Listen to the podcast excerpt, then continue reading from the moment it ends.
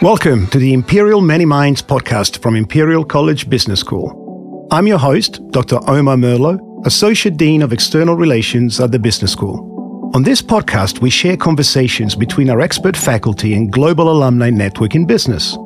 From the role compassion can play in the business world to the economics and finance of climate change, from digital transformation to sustainable development and social responsibility, our diverse minds are tackling the questions that matter.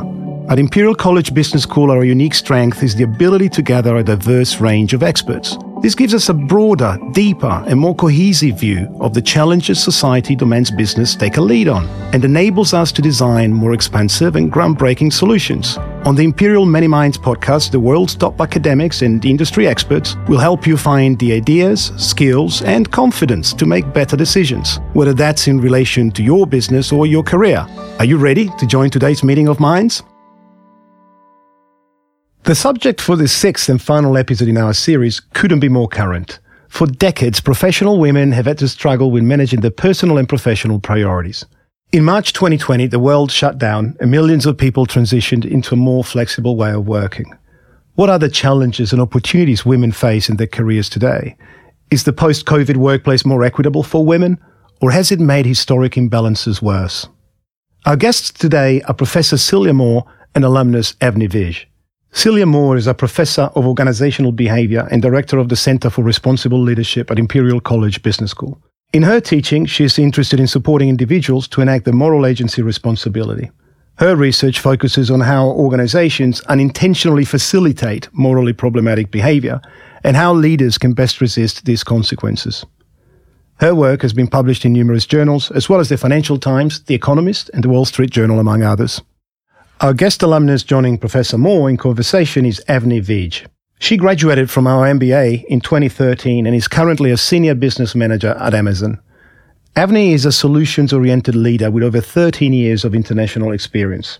Utilizing the knowledge and skills she gained from the MBA program, she has successfully led teams to solve and deliver complex assignments at Amazon, Deutsche Bank, and British Telecom, to name a few. Celia and Avni had this conversation in 2021 at the height of the lockdown. They discussed the way they're framing their personal lives and relationships to ensure women and children around them don't internalize traditional gender roles. Towards the end of the discussion, they also make insightful remarks about the role of startups and entrepreneurs in bringing about positive change. Their conversation was inspired by the article written by Professor Moore entitled How Flexible Working Can Work for Women. If you would like to read it, we will link it in the description of the episode. For professional women, the recent transition to more flexible working may feel long overdue. Our discussion begins with Celia summarizing the situation over the past few decades. It's really difficult to summarize the experience of working women over, over several decades. But one of the things I think is most interesting about how we've made it through the pandemic is really there have been advocates for literally decades for women and others to have more flexible working arrangements that were met with such resistance that suddenly, right, it took a global pandemic and everyone having to pivot to working at home in the course of a couple of weeks to realize, oh, this actually can work. There actually are advantages, right? That removing a commute or um, being able to select when you work and having the freedom to to get your kid or exercise in the middle of the day or not wear shoes has a lot of advantages. That's absolutely true. Completely agree. And what I've personally noticed, having worked in the banking and IT industry in the last 13 years, I've noticed that there is a, sort of a change in what I call sort of the big threes. Uh, first is that women are more expressive now. They are expressing what they actually want and need from a workplace. And I think that's fantastic. Second thing I've noticed is that employers are a lot more empathetic towards what women want, uh, which again is a, is a very positive move in the last 13 odd years that I've been working. And I think the, the last thing in sort of the more macro environment, organizations are more embracing of what exactly it is this means in terms of incorporating into what future would look like for the workplace. So I think that's the way I see it. Sort of the three E's uh, have changed more expression, more empathy, and more embracing from organizations. The move to everyone working from home so quickly, I also think gave a lot of men a visceral experience of the kind of tensions that women have had to confront on a daily basis that they hadn't had before right? So we all know the viral videos of the, the man who's speaking to the BBC who has a child come in during a Zoom conversation, right? Um, but suddenly there were millions and millions of fathers who were experiencing this regularly and realizing, oh, this is what constant interruption is like. And this is what having to manage the, the divided, um, attention that parenting all day while working all day means. I think that that is really underscored why the empathy has increased. Absolutely. I think, and that's a positive move, of course. It's, it's a move in the right direction. Uh, and it's a starting point, I think. It's not the change we want eventually, but it's the sort of midterm, I would say, change uh, that is important to then actually make the, the necessary changes uh, for men to be more participative in the household work. Well, there's a lot of things societally that need to happen, right? Mm-hmm. Um, uh, I just heard a quote from someone in the U.S. saying, childcare is part of infrastructure. If you think that it's more important to invest in infrastructure to build bridges or roads than it is to provide childcare, both are required in order for me to get to work. Right? So it is part of the infrastructure that allows for productivity to occur. And so much of that infrastructure has been provided unpaid or poorly paid or um, unnoticed uh, for a long time. And I think that now it's it's a little bit more um, salient for a lot of people because in its absence, when suddenly it's absent, you're like, oh my God. There's something missing. Absolutely. I think one other thing that I've noticed, and, and just reflecting back uh, to when I started my job 13 years ago, is uh, technological advancements. I remember we used to have something called a spider phone, uh, which was to make those international calls, very expensive international calls, to speak to someone away from our home country. And um, now it's just a click of a button and every new user is upgraded to sort of zero cost on new softwares like Microsoft Teams or Skype uh, for business. And I think that's a, a, big change in terms of what we are seeing on why it's easier to work from home as well. Uh, so I think that's that's just me being nostalgic about the good old days and uh, yeah, how technology has changed now. Well, I find that all very heartening that, that the technological infrastructure around working from home was actually quite seamless. I mean, I think one of the reasons we think about the, the tensions around childcare is because that was not seamless. Whereas the fact that it worked so well that suddenly everyone adopted Zoom and Teams within a couple weeks with pretty, pretty good results and pretty um, uh, uh, uninterrupted workflows speaks to how, how well the technological infrastructure was there. That's true. Absolutely. Agreed. Has the transition to remote working during the pandemic been a good thing for women? Um, I think, in my opinion, this has to be looked at in uh, in a personal situation perspective. I think every woman's reality has been different through the pandemic. Um, every woman has had a different experience because of a different family situation. And I think if I were to broadly categorize it, I would say sort of three major uh, categories of women in my circle uh, work, work colleagues, and also friends. Um, single women who are living on their own. And then I've seen single women who are parents, they are nurturing a child. And then there is sort of women with an entire family ecosystem to support them. So I think. Um, all these three women have had a very different experience. Uh, and I think, in order of sort of increased responsibility, I'd say first, second, and third, I'd, I'd particularly want to talk about the third category where there is an entire family supporting uh, the, the woman in the house. But where the parents or sort of the partners are not supportive, that's when there is a bigger burden on the woman. Whereas if it's uh, very supportive parents, supportive partners, uh, not so naughty children, then I think things become a lot more easier. so I think it's been a very diverse impact across uh, the group of females that I know.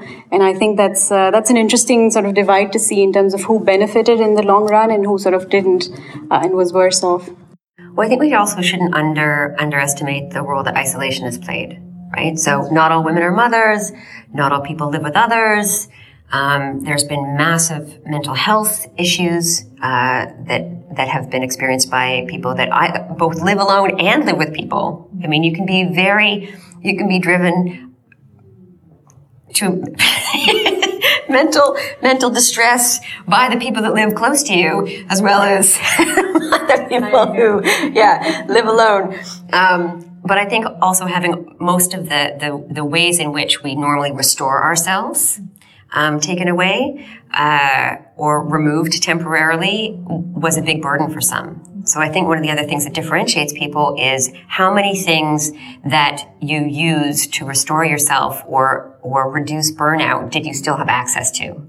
So if you're someone that really likes biking or going outdoors, that wasn't such a big change. If you're someone who really loves culture or film or theater, then that was a really big change. So I think there's lots of ways that people were differentially affected, both in terms of workload and mental health capacity um, over the course of the pandemic. Absolutely agreed. Yeah. Celia, how do you think women's careers have been affected by the new ways of working during the pandemic? So I think we need to always be mindful that women's experience is not monolithic the category of women is contains multitudes, right? It's not just like okay. one thing. Women have lots of different experiences. Men have lots of different experiences. Non-binary people have lots of different, like there's, everyone had to make it through this pandemic, uh, with different, different supports and challenges.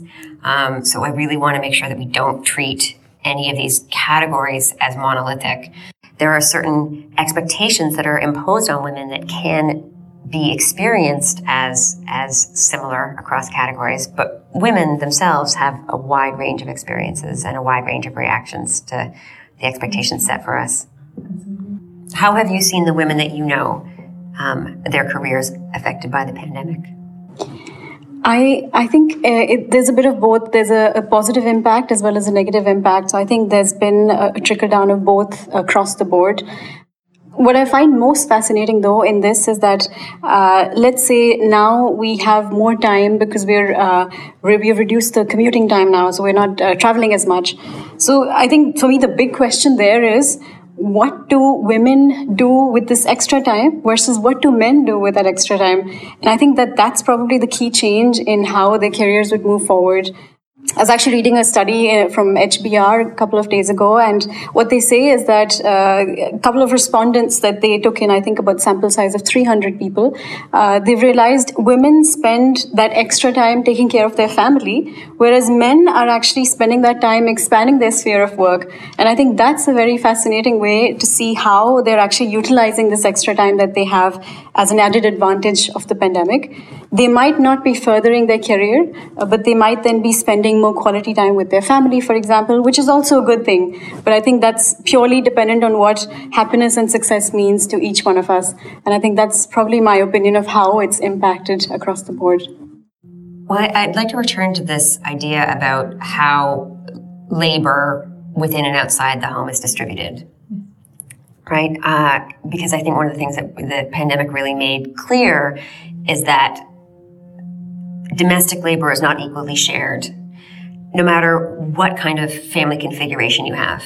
It is a very, very rare family that, that splits that work equally. And even if you're a single woman who doesn't live with family, you probably have more um, expectations for caregiving or emotional support responsibilities than a brother might, right?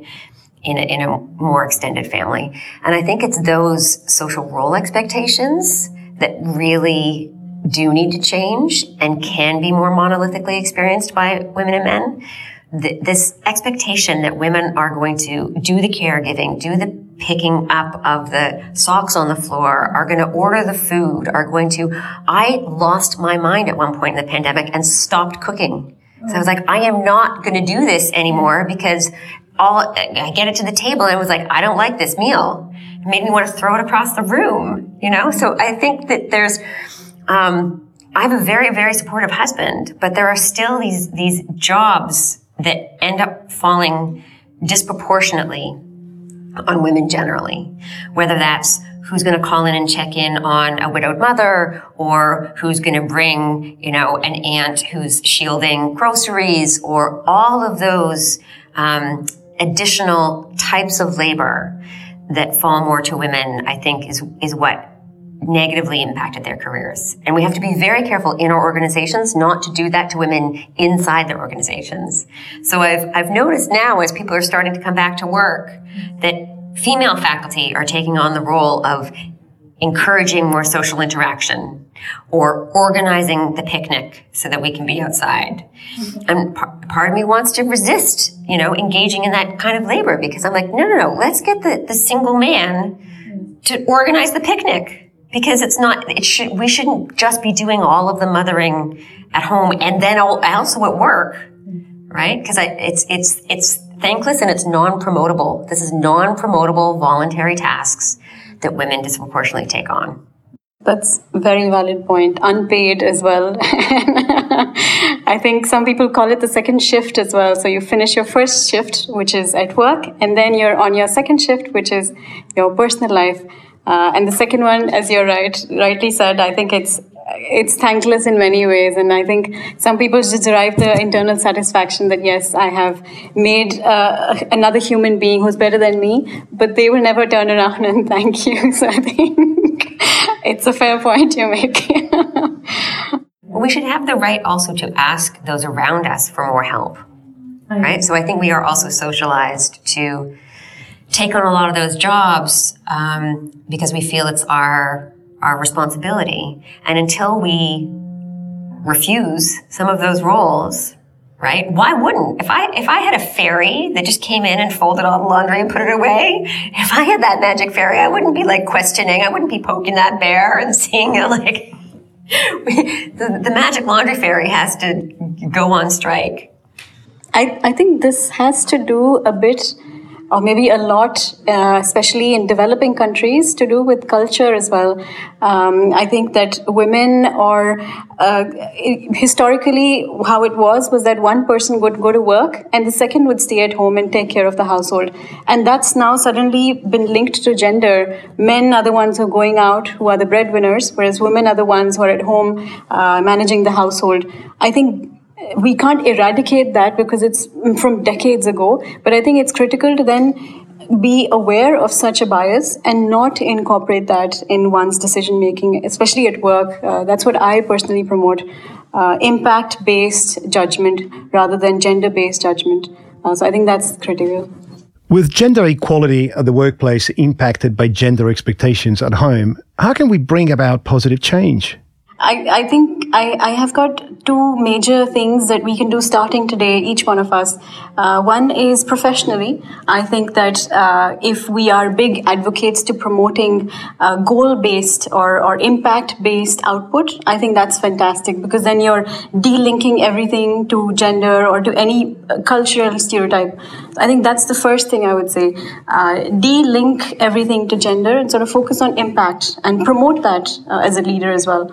Uh, I think that's that's critical. And second, personally, I think um, I speak to a lot of youngsters, nephews and nieces, and I uh, I talk to them about what I do on a day to day basis. And I think that's the best place to reset gender expectations. You can actually tell them what exactly it is that they can go out and achieve in their life, and that's the best place for impact at an early age. So I would say be an active advocate to then promote that resetting uh, of gender roles to them.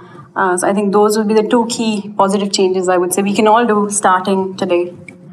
Yeah, I, I totally agree that model the, the models that we set, the models that we are, makes a giant difference, and that needs to occur both at work and outside of work.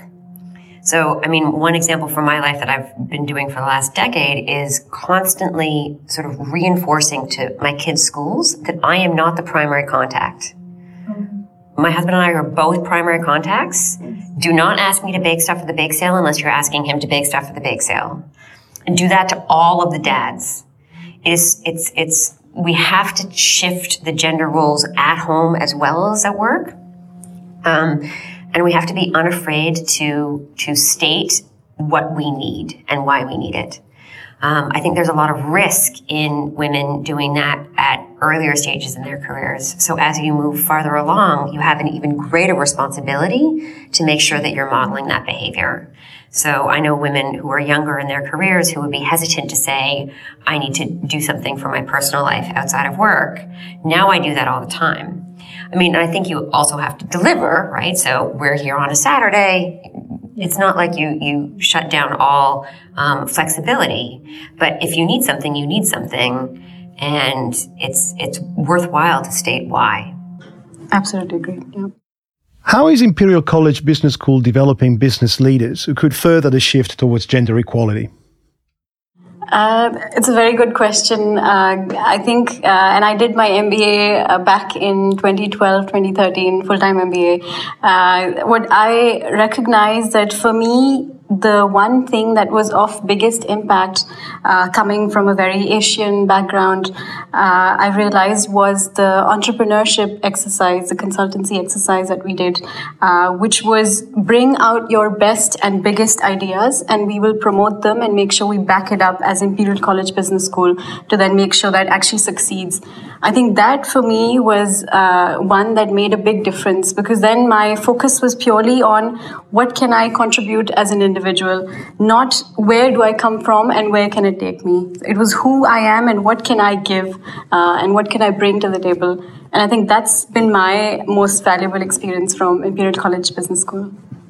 What do you think? Uh, has something changed uh, from now, eight, nine years later? Well, I mean, I hope so. I, I think it's it's it's always a tricky one, right? Because you don't want to be teaching students differently as a function of the social categories to which they belong. Um, but we also know that the social categories that our students belong to have a dramatic impact on their careers. Um, some of that is is completely unfair. Most of it. Some of it is less completely unfair, but still happens. So they need to know how the way that they are in the world and who they are in the world is going to have, um, it's going to be reacted to and decided upon in different ways depending on the vessel that they function from. Um, I talk to MBA students about uh, implicit biases a lot.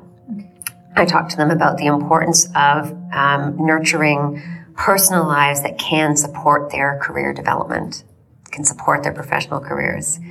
Because um, I think a lot of people end up getting into partnerships where there are different expectations, again, social and moral expectations of what what people are going to do, how careers are going to be prioritized, um, that ends up disadvantaging some people over others later. So I really encourage them while they're thinking about their career planning to think about how their personal life will affect their career planning, affect their later careers. That's really positive, actually, and it's it's nice to see that you're doing that very proactively as well at sort of a college uh, time. So I think that's it's brilliant to see. Actually, quite pleased to hear that. Well, I think students can sometimes be taken aback when I start talking about you know their their marital or, or life partners when I'm teaching. I can imagine. but, and then I show them data about how important that is yes. for their later career success, and then they it makes they it more a little more oh yeah very real. That's valid. I was wondering, and this is purely uh, me thinking out loud. Um, do are there any regulations based on gender equity that uh, college would be teaching or should be teaching? Uh, this is purely me thinking out loud. Well, I think there's a lot of different ways that uh, mandates around trying to encourage diversity um, are levied in different organizations or in different jurisdictions. Um, so that's true at like board of director level or different hiring policies. Um, I think that organizations have been less proactive at mandating or or really encouraging properly people's um, uh, ability to be inclusive once the diversity is there. Because there are organizations that are very diverse um, that aren't very inclusive. So you'll just end up with differential turnover rates, uh, differential contribution rates, um, and that's not that's not where we're trying to get to. I've noticed a lot of the startups have started accounting for this massively, which is why uh, in a single hierarchy, you can see people of different ages, uh, different genders, but it has no association whatsoever with that. It has a lot to do with what they can bring to the table. Uh, and at least that's what I'm seeing in the hiring strategy for a lot of um, young companies, let's say. And I think that's, that's a, a nice change, uh, to be honest. So maybe it will take time for the bigger companies to shift. Uh, but uh, smaller companies, they are incorporating it as a part of their DNA from day one, uh, which is fantastic. Well, and that's one of the reasons why I really like Imperial College Business School's orientation towards entrepreneurship. I think there's so much you can do to contribute back to society when you are encouraging and nurturing startups, entrepreneurial mindsets, and small companies, because small companies can pivot way faster than large ones.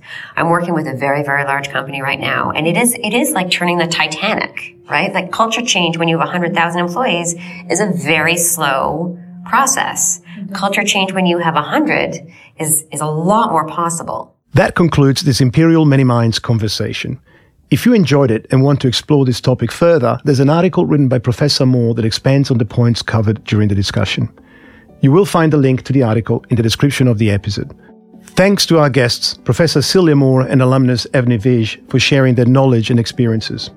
This is the last episode of the Imperial Many Minds podcast series brought to you by Imperial College Business School. During the series, we drew expertise from our faculty and alumni to answer the challenges that society and business face we have heard from innovative thinkers from across the business world, both in academia and from leading organizations. To learn more about what we do at the business school, search Imperial Many Minds. I hope the discussions have challenged and inspired you to design and build the future with us at Imperial College Business School. A global leader in business, Imperial College Business School is the place to find answers to many of today's grand challenges. We'll give you the ideas, skills, and confidence to make better decisions, whether that's in relation to your business or your career. Thank you for joining me, Omar Merlo, on the Imperial Many Minds podcast. Until next time. The Imperial Many Minds podcast series is brought to you by Imperial College Business School. While others speculate on the future, Imperial College Business School's diverse minds are designing and building it. Imperial means intelligent business. This podcast was produced by Pronk Productions.